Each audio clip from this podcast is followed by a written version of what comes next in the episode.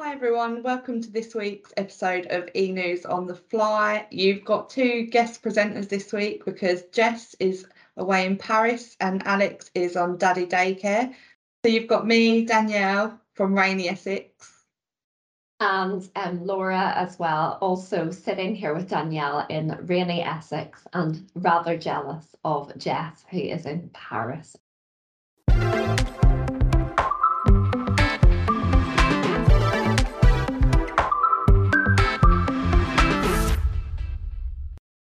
In terms of highlights in this week's e-news under our Need to Know section, there is an interview with Jane Lombardi from Orbit. If you guys want to tune in and watch that, she's doing one of those fun, quirky 60-second videos that we all know and love. And we've also got a reminder for you to think before you print. So if you're like me and just can't read on the screen, honestly, it's just a skill I don't have, or else I get a terrible headache, and you like to print stuff out. If you're taking it home, just remember that any confidential data still comes under good old GDPR legislation. And so either dispose of it if you have an at-home shredder, if you're inclined to own one of those, or if you don't, bring it back to the office and use confidential waste bins there.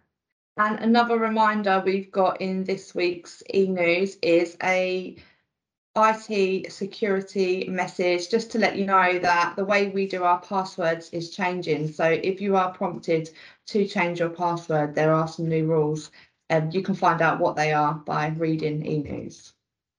Yeah, I actually wrote that piece for Darren, who's our head of IC security, and he was laughing because I've said, you know, you wouldn't leave your house without locking the front door or leave your windows open because you might be burgled. So, you know, it's the same with your password. So my husband actually was laughing because I was working from home and he was like, you literally leave our front door unlocked all the time. So next up, we've got the Find Your Future talent video. Have you ever thought about what job you might be doing if you didn't do the job you were doing right now? Well, our new video series with the people team is spotlighting the talent that we have at Swan and the different roles that are across the organisation. So last week I spent some time with marketing executive Laura Lilley at our Beechwood show homes, and she told me a bit about her role, what she enjoys the most, and what skills she thinks you would need if you were to be a marketing executive. So I'll let her tell you that herself.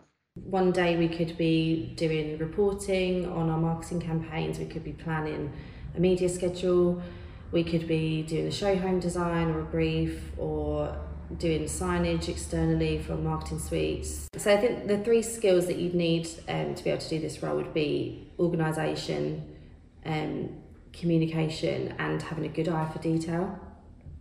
So Laura, have you ever thought about what you would do if you weren't working in comms? Do you know what? I actually, before I went into comms, had been offered work experience doing personal styling. So I'm really into what colours suit people, dressing for your body shape, making people just feel their most confident. So yeah, maybe in another life. Oh, maybe I'll have to get you to come and give me some style advice. Well, don't look at what I'm wearing today. So for the last of this week's Need to Knows, Laura speaks to Robin Cornelius, our Head of Service Improvement. So I caught up with Robin in the office earlier this week and asked her to tell us a little bit about the customer repairs project she's been leading with Access. Yeah, so I'm really excited. We've got three projects going on at the moment based on our customer insight. They are customer repairs, complaints, and keeping our promises. And this week we're reporting on all the fantastic stuff that's been going on in the repairs project. And I really wanted to do it this month because we've had so much positive feedback from customers coming in. And so it's just a really nice thank you to the team and to update everyone on what's going on, because there are loads of improvements going on. And now on to the nice to know stories of this week's e-news. So first up, we've got some great news that our Care and Specialist Accommodation team have been shortlisted for some awards at the Children and Young People Awards. So Beverly Ford, our Deputy Foyer Manager of Swan House Foyer, she's been shortlisted for the Employer Award, and Trevor Dudbridge, Young People Coach at Dovecott House, he's been shortlisted for the Support Worker South Award. So congratulations to those two, and we'll have to wait until September to find out if they win. Yeah, it's congratulations all round this week.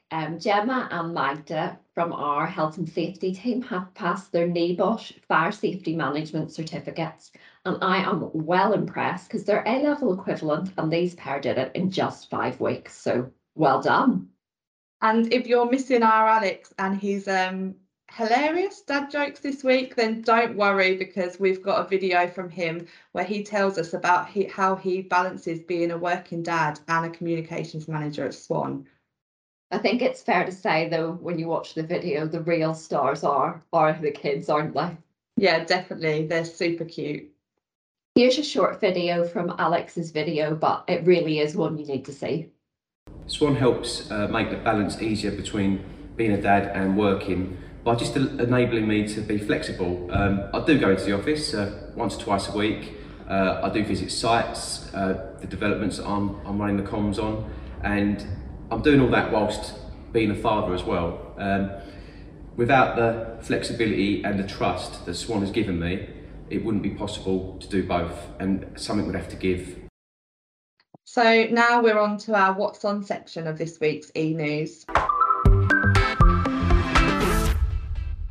There's something that's quite topical, so I don't know about you, but I've really noticed prices have gone up lately.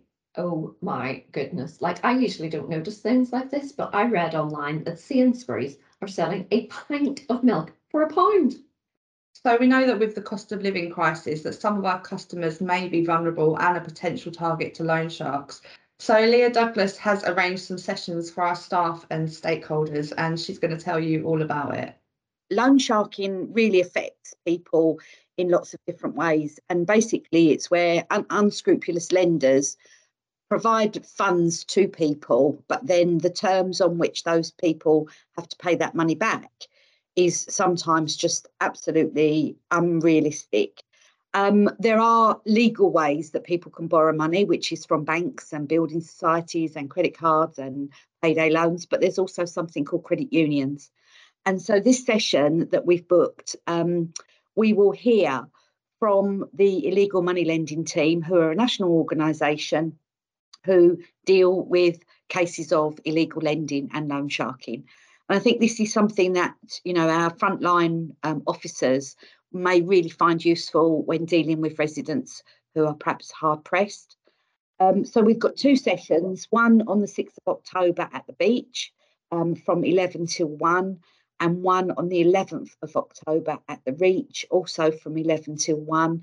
And this session, both of these sessions are open not only to staff working on the front line, but they're also open to our partners and stakeholders.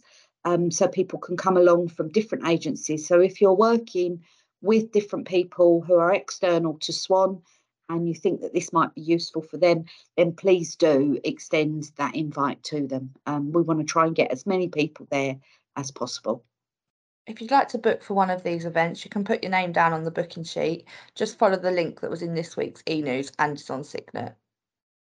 And also in terms of what's on, Emma Rushmere from the People team has organised some domestic abuse training for line managers.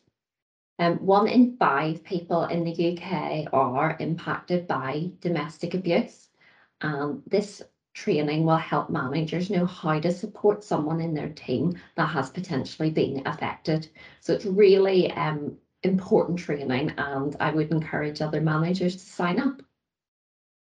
So that is all for this week's E-News on the Fly. We hope you've enjoyed your two guest presenters. But next week you can look forward to having Jess and Alex back with you.